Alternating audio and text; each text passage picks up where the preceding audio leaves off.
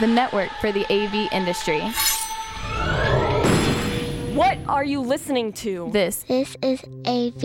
This is AV Nation. This is AV Nation.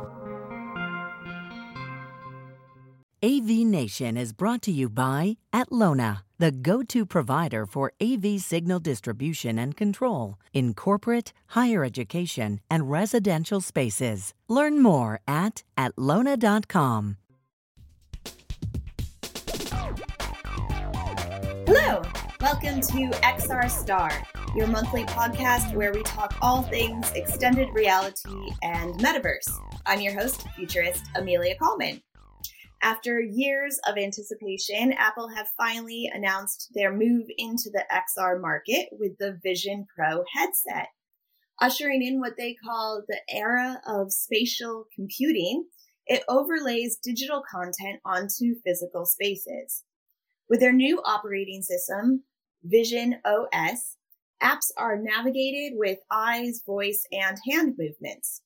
At $3,499, the device allows you to record from your glasses to create 3D memories, play games or consume content at large room-size scale, collaborate with 3D models, and access your favorite apps. Shipping is scheduled for early 2024 in the US, followed by release into other countries. Meanwhile, Meta have announced that the Quest 3 will come out this fall, following their annual Connect conference on September 27th, and cost $3,000 less than the Vision Pro, retailing at just $499.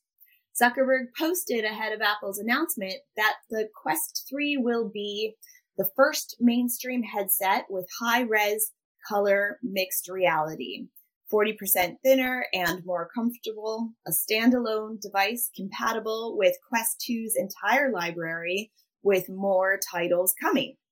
And he called it their most powerful headset yet. With Samsung and Google also collaborating on an XR headset expected to be unveiled later this year, this all indicates a new wave of XR forging its way into our lives. But who will come out on top? What are the real benefits of exchanging traditional screen interfaces for headsets? Are people ready?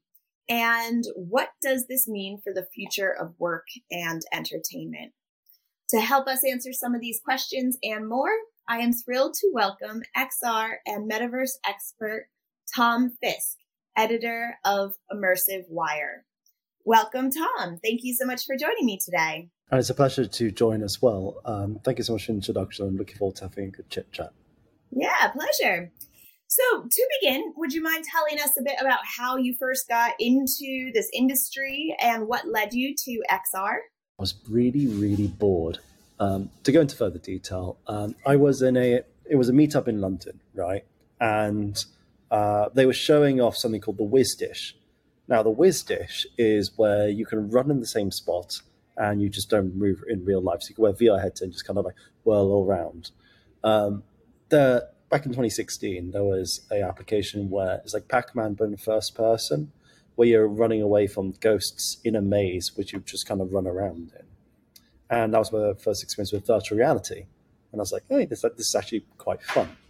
What I then decided to do was I basically just went in and just saw some other experiences as well.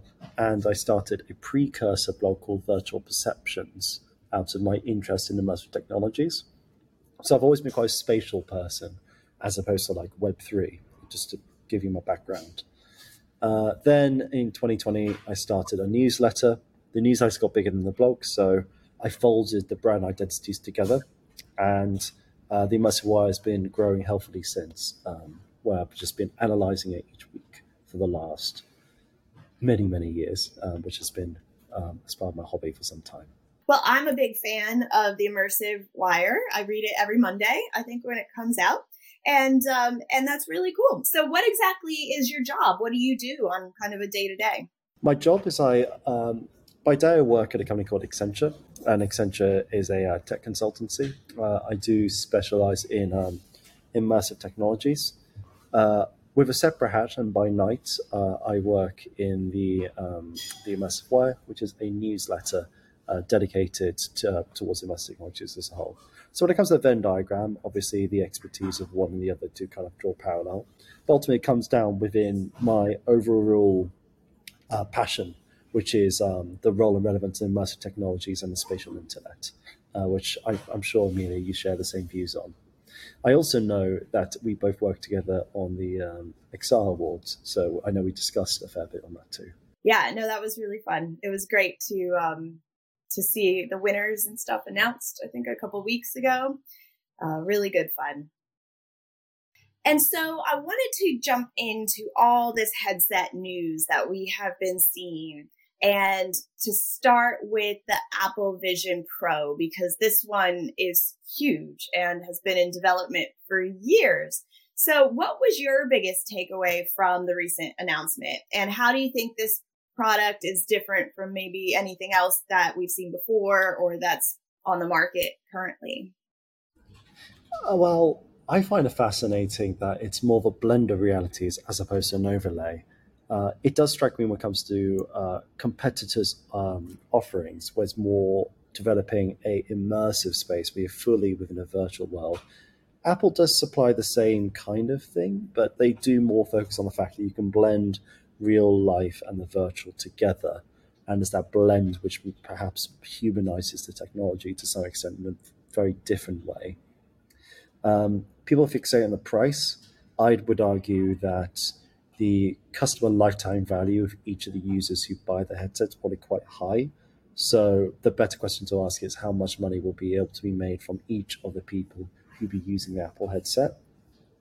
Additionally, I think the proposition is really strong. I've not tried it yet. And Amelia, I'm willing to think that you haven't tried it yet either, although we both do want to have a go. I have a strong suspicion that the technology is genuinely as good as the impressions say. I'm just personally very unsure about the eyes. It's because when you wear the headset, you've got these little eyes blinking out with pixels. And I'm just personally kind of unsure about that. I want to hear your thoughts on it too, actually. Yeah, I haven't tried it yet. I would love to try it. I know in the videos, part of what they say is that you can still look someone in the eye and have those conversations, and that I like that it seems to be inclusive of your environment and the people around you, which I think is a really important selling point. I think I was a bit disappointed that there didn't seem to be any, there as far as innovation, there wasn't something that I was like, you know, like, wow, I haven't seen that before. I never thought of that. You know, there's, I think they're probably doing some things better than maybe competitors in some of those spaces. But I also, on the same side, understand that idea about humanizing it, which you mentioned, and making it an interface that is a bridge from what people are already used to doing on their phones and computers, just doing it in a different way inside their homes that maybe gives them a bit more freedom of movement, freedom of space, and maybe interacts with their environment a bit more. But I don't know. Did you get a wow factor that you weren't expecting off of it? Or I actually disagree on the innovation side. So one of the impressions I saw, which was quite compelling, was they got this chip where the latency is, I believe it says 8 times faster than the blink of an eye. And the reason why that's so important is because one is motion sickness. So if your latency is that good, then you're less likely to feel motion sick in your virtual space. And the second thing is apparently selecting options in the headset feels almost telepathic. So you could literally just look at what you want to select, and then you can do this and you select it. So I can imagine going through menus and going through the virtual systems faster than the controller, because you're literally looking what you want to do and then just clicking. So I can see the user experience to be a little bit heightened compared to using the controller. Though, of course, it lacks, you know, the tactile feeling of a controller. It's not as complex as having buttons, which is a downside in relation to using solely hands and voice and eyes. No, that's a really good point. And I hadn't actually considered that, but I think you're right. I think there's also that interesting thing about I know they've made a bit of a big deal saying we're going to keep it private where you look, around sort of being able to track your eye movements and stuff. I think that is really interesting to me because of all the subtle and subconscious reactions that we can have with our eye movement. So what was your thoughts around the kind of that privacy angle that they're spinning? It's the fact that it's an overlay of interactions and what you see, which is used by apps, but not kind of memorized by Apple. It's definitely been baked in, and I think it's a very smart move on Apple's side to follow their messaging when it comes to privacy. It is probably a selling point as well when it comes to going to market, because privacy is something people do care about. And I wonder when there's the inevitable marketing push in early next year to what areas they're going to be focusing on. I wonder if also, and this is a slight tangent, but I'm just curious about it myself, Apple's famous for their stores and how good the stores are for selling the goods they have. It's very experiential. They do all sorts of things like the endowment effect to ensure that people feel an affiliation with Mac products when they shop there. I wonder how they're going to sell the Vision Pro in these stores, because there's going to be a lot of people who want to try them out. They'll be sharing headsets that will need to be cleaned. There'll be queues to try them out. I don't know how they'll manage those queues. I don't know if they're going to... I don't know. The logistics behind it seem potentially quite troublesome. But if they get the logistics right about showing the Vision Pro in these Apple stores, I think they'll have a leg up compared to other competitors who don't run their own stores and therefore don't have that natural footprint. There was a rumor at one point that they were going to do something like only sell one a day out of each store or something. Don't know where that rumor came from, but it was a comment about how great their marketing strategy is. And I think it was probably just speculation, but it is interesting. So I can't wait to see what they do. I mean, I don't think it's a strong marketing strategy where store can only sell one a day. Let's put it like that. Yeah. Mm-hmm. So what are your predictions for it? Do you think it's going to sweep the market? Do you think, how do you see it going? I have a soft suspicion it will sell well. It's not lost on me that Apple has a very powerful brand power. So Morning Brew did a survey, I think it was like 1 or 2 years ago, looking at brand affiliation when it comes to selling immersive technology headsets. Apple was leading when it comes to brand perception with VR, even though they've not sold any VR headsets or even announced any VR headsets. They were ahead of other companies, even though they did, at the time, nothing. So it's not lost on me that brand power will help them to move those headsets for those diehard people. Obviously, I share the views of everyone else that it is not for everyone. £3,500 is very expensive, and you'll have to be an absolute nerd to want to buy it. But I have a strong suspicion that there are prosumers with deeper pockets which are more likely to buy it and spend more on the platform. Do you share the same views? Yeah, I mean, I think it is a bit more than the Magic Leap, I think, or was it HoloLens? One of them was around, I think, the 2,500 mark, maybe 3,000. So I think it's still a bit more expensive. But when I worked for agencies and stuff, you know, this was an investment that we saw as a worthwhile investment. But that was one for an entire company as opposed to individuals. You know, it's not there's a whole thing in the industry about, you know, that perception of it being a shared technology versus an individual technology, which I think it'll eventually get to when we finally have the computing and processing and networking power to all have our little smart, sexy glasses that we wear around whenever we want. So I think this is a really smart step in getting people to develop for their stores and with their systems. But I see it as a stepping stone to kind of where they really want to go eventually, but we're just kind of not there yet. So yes, I'm dying to try it. But then what is your opinion about where this puts the Quest? So I thought it was really kind of funny that Zuckerberg came out and wanted to announce the Quest before they announced the Quest, but before Apple got in there and announced what they were going to do.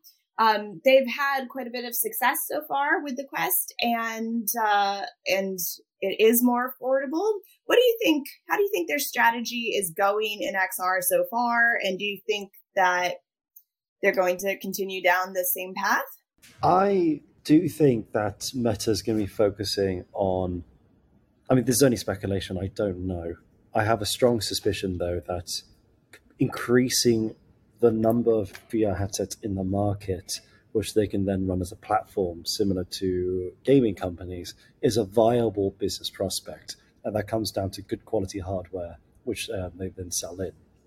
The Quest 3 does look very cool. The pass-through is something I'm really curious to try out, for example, and I'd love to see how that goes too. I do think that if you look at them side by side, I mean, there are other competitors as well. We've got Pico, for example, who do their own headsets. We've got HTC, we've got Vario. If we're looking at, for the moment, at just Quest and Apple, you've got one headset which is like, looks incredible, but it's $3,500. Another headset which is great for what you wish to do when it comes to gaming and to an extent of work for $500. For most people, the Quest seems more appealing. I've also seen stats, at least in the UK, where the cheaper headset generally wins when it comes to holiday periods.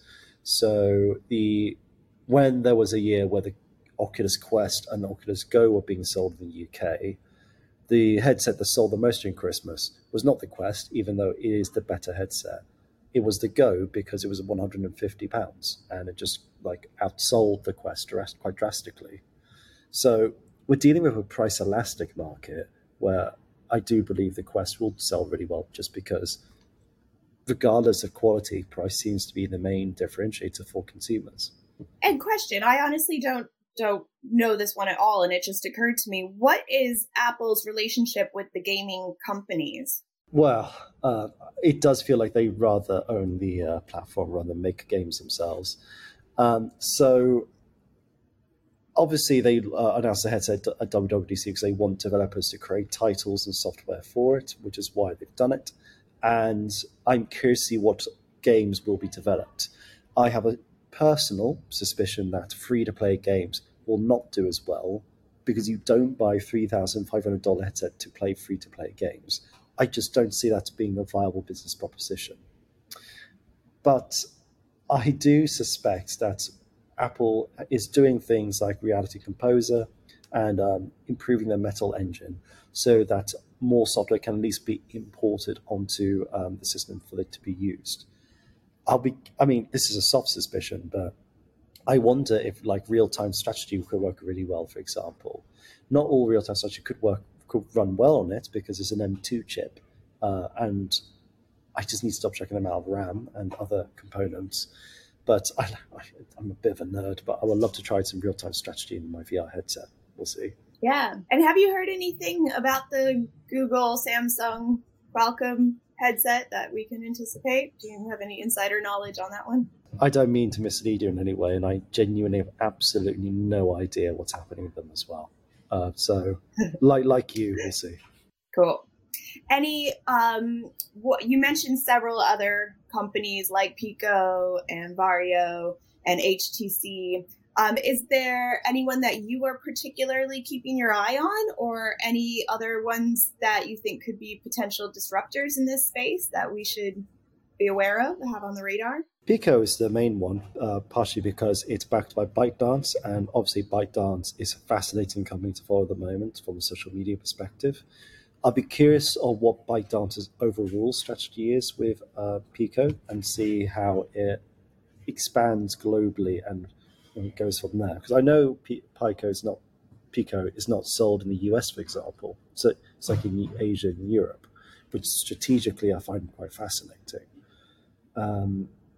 And obviously, I'm following Niantic as well as A4 as well, because from an immersive, quote-unquote, real-world metaverse perspective, I find it quite a fascinating proposition. And do you think Niantic, who are they partnering with from a hardware perspective? I believe it's Qualcomm. If I remember right, they made an announcement with Qualcomm when it comes to like I believe it's like because Qualcomm, what they do is they make designs for like certain types of hardware. And if you work with Qualcomm, you could then use that design as a basis to then build and tweak for your own hardware products. I believe Niantic worked with Qualcomm for one such design when it comes to augmented reality. And I believe that's the depth of the relationship which I'm aware of. And with all these announcements that we have seen, what do you think this means for the adoption and application of XR in the next couple of years? It's still going to be relatively, the line's going to go up, but it's not an exponential technology. So if you compare XR headsets to the components of PCs or mobile phones when it comes to technologies and their adoption, the qualities that make sure that those technologies are exponential are not present in XR. One key one being it's very difficult to show to a friend, or it's more difficult to showcase its capabilities. So I do think that the line is just going to be quite steady for the most part. That's not to say we won't see more millions of people use it over time. I don't know. It's going to be quite steady. I mean, you and me, you've been in the industry for some time, and I suspect you share the same views. Yeah, so I mean, it kind of leads into my next question, which is that idea. So if this is where we're at now, what do you think is going to be the biggest difference that we're going to see in the market, say, around 2030? 2030? Oh, no. I'm not a futurist, so it's very difficult for me to, pin out. I'm going to look back at this podcast and think, damn, Tom was so wrong. I suspect we're still going to have hardware issues. I genuinely, the hardware difficulties of putting effectively a computer in something in the thin form factor of glasses, I'm genuinely still unsure that's going to happen. And I'm unsure that'll happen by 2030. I know that there's going to be AR specs that will be released over the next few years, which will be thinner, but I can't see it match the form factor of this without burning your face off due to thermal throttling. So I don't know, we'll see. And what about getting a bunch of people, thousands of people or millions of people into a same virtual room together? I know that we are restrained on that right now a bit. How do you see that going? How is that changing? What's your thoughts on that? We're seeing some innovative companies pushing on that. So there's M Squared made by Improbable, which is offering the tools for interoperable worlds. I need to look deep into that to see what the actual capabilities are. One company which I find exciting is called RP1. RP1 has tweaked the netcode so that they could theoretically have 100,000 people within the same instance of an online WebXR world. So you could be in an online space with 100,000 people in your same area. So this is not like World of Warcraft or RuneScape or other video games where it's divided, it's all in one space and it's all 100,000 people. Now, obviously, that's not been tested yet. There's not been that many people in the virtual space as of yet. So I'm curious to see if that technology could be pushed for something bigger. Let's put Beyonce in a virtual space and just let her rip and see what happens. Absolutely. I would be there for that. That sounds good to me. I wanted to ask you, you wrote a great article recently about spatial computing versus the metaverse. And I know that there might be some people listening who aren't familiar with the term spatial computing. So I'm wondering if you can explain that a bit and also your thoughts on how it is different or relates to the metaverse. Certainly. So the long and short of it is I believe spatial computing is a subset of a wider metaverse. So spatial computing, based on Apple's definition and market movements, is basically a new type of product category and design mindset where you create software and hardware based around spaces. So being able to interact with virtual objects, existing in virtual locations, and be able to speak to other people as well. I believe that all of those elements form a component of a wider metaverse, and which is why I think if you think of a Venn diagram, it kind of one encompasses the other. Now, when I published that article, thank you for referencing, by the way. When I published the article, there were people who argue that spatial computing is the major set and the metaverse is a subset within it, because spatial computing is arguably the way in which you kind of build what the metaverse is. We're talking about terminology, and I would argue that the answer to come out of this is not going to be anything I say. It's not going to be anything people are going to say on LinkedIn, thankfully.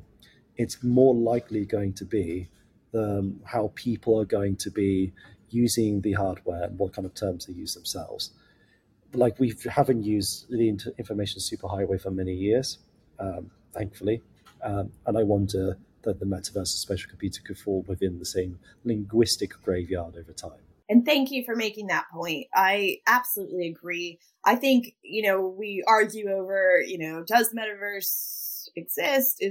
Can we call these gaming worlds metaverses, all this kind of stuff? And to me, it is a linguist issue. And it just is an indicator that we are in this nascent stage of development, and that as the technology evolves and out of the needs to be able to communicate around it, new words will emerge and be adopted, and will evolve. Our language will evolve along with the technology, hopefully, because we can just go round and round in circles on some of these things, can't we? We certainly can. So I wanted to also ask you about that article that came out about Cornell University hypothesizing that the metaverse is going to reduce our carbon footprint. And I have some thoughts and feelings about this, but wondering what or if you could maybe give a summary for our listeners if they haven't read the article, what it was about, and also maybe your thoughts on it. Yes. So the researchers at Cornell University, which, by the way, from a spatial computing perspective, Cornell University is very well trusted. So if their researchers are outputting research in relation to it, I do trust them to some extent. They hypothesized that metaverse technologies will decrease global temperatures by 0.02 degrees Celsius by the end of the century. Now, I raised an eyebrow on this, and I know Amelia raised an eyebrow on this as well. My perspective for why I raised my eyebrow was I made a few assumptions what the metaverse could be by the end of the century, which might not be true. And to put a Celsius number to it is very difficult to do, because we don't know what the metaverse is really going to look like even to begin with.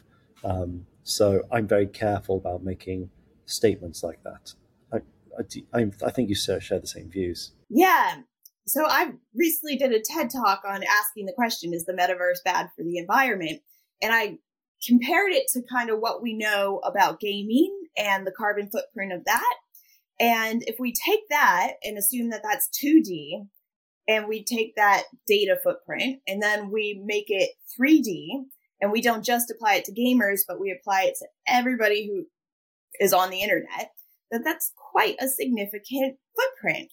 And, when we talk about moving from a 2D internet to a 3D internet, that means that we're moving from 2D data to 3D data. So it's all going to expand exponentially. And so for me, I feel like that is something that is not talked about enough and that we should be talking about. And as we design these new technologies, we need to be considering the sustainability and the footprint along with it to make sure that, it is sustainable and going to be something that we can all use.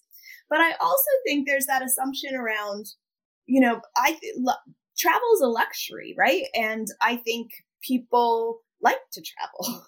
And I think especially as, AI does things for us that, maybe we don't like to do, the things that we do like to do are going to continue to become more precious. And to assume that people won't want to travel or have those face-to-face connections when we can do it virtually, I think is a big assumption. I agree, that's a huge assumption. And that perspective on the primacy of real life interactions, I think, is really critical.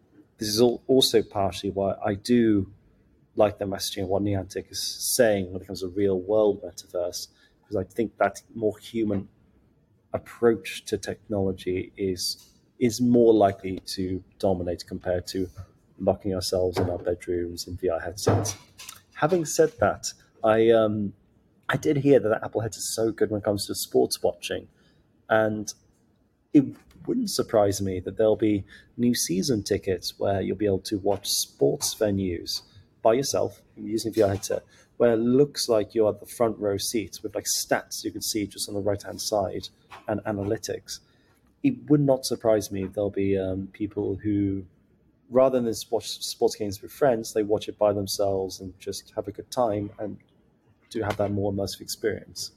We'll see. Very cool. Yeah, or even doing it with other friends who are in their headsets, or maybe headsets on the other side of the world. I don't know. It would be really cool. I am interested in that. I think it's a great idea.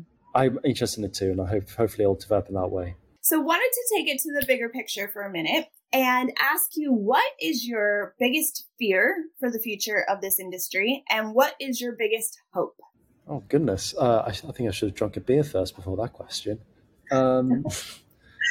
So I guess my biggest fear, I've just talked about isolation when it comes to sport and the monetary opportunity, but ironically, isolation is the one which I'm most worried about. We are getting lonelier and lonelier as a species. Stats have shown us having less and less friends, feeling more isolated, and having difficulty reaching out when required. And I think if these immersive technologies are as all-encompassing as I suspect, then that might exacerbate the problem.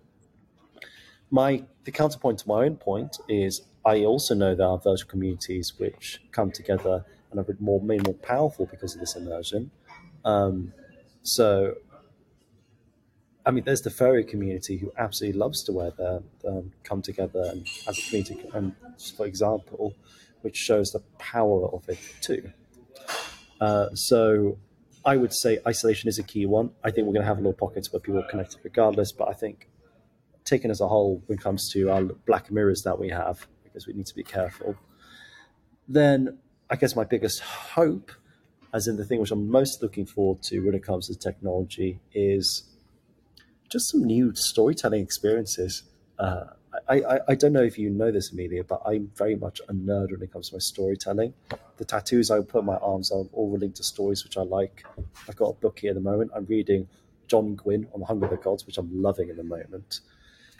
These technologies will support new ways of telling a good story, and I'm really excited to see what kind of new stories will come out when it comes to these immersive technologies. I think that is such a great point, and it is really exciting. I think we're coming up on a convergence between technology and gaming and film and TV in ways that we are just starting to begin to imagine. And I think that's really cool when you can be that character inside the book or the game or the series and experience it from first person point of view. That's going to be really cool. So thank you for that. And if people are listening or watching and they want to find your newsletter, your blog, or get in touch with you, what's the best way for them to do so? If you wish to follow my ramblings, I promise you they're more concise than my answers in my interview, then you may be able to find me at www.immersivewire.com. We'll be able to find the newsletter. If you can also find me on LinkedIn. Just remember to put the extra F in my name. I know it's quite rogue, but you got it. You can find me on LinkedIn as well, and Twitter, if you wish to follow me there too. But I want to say it's been an honor to join you on this podcast and to have this conversation as well, and to go a little bit deeper into the Apple headset and beyond. Thank you so much for sharing your time and your insights with us today. I know I learned a lot, and I'm sure our listeners have too. And we'll be sure to link to the Immersive Wire in our show notes, because I highly recommend it. Everybody should check it out. And thank you so much for everything, and really enjoyed our talk today. Thank you so much. And thank you all so much for watching and listening. I will see you again next month. Take care.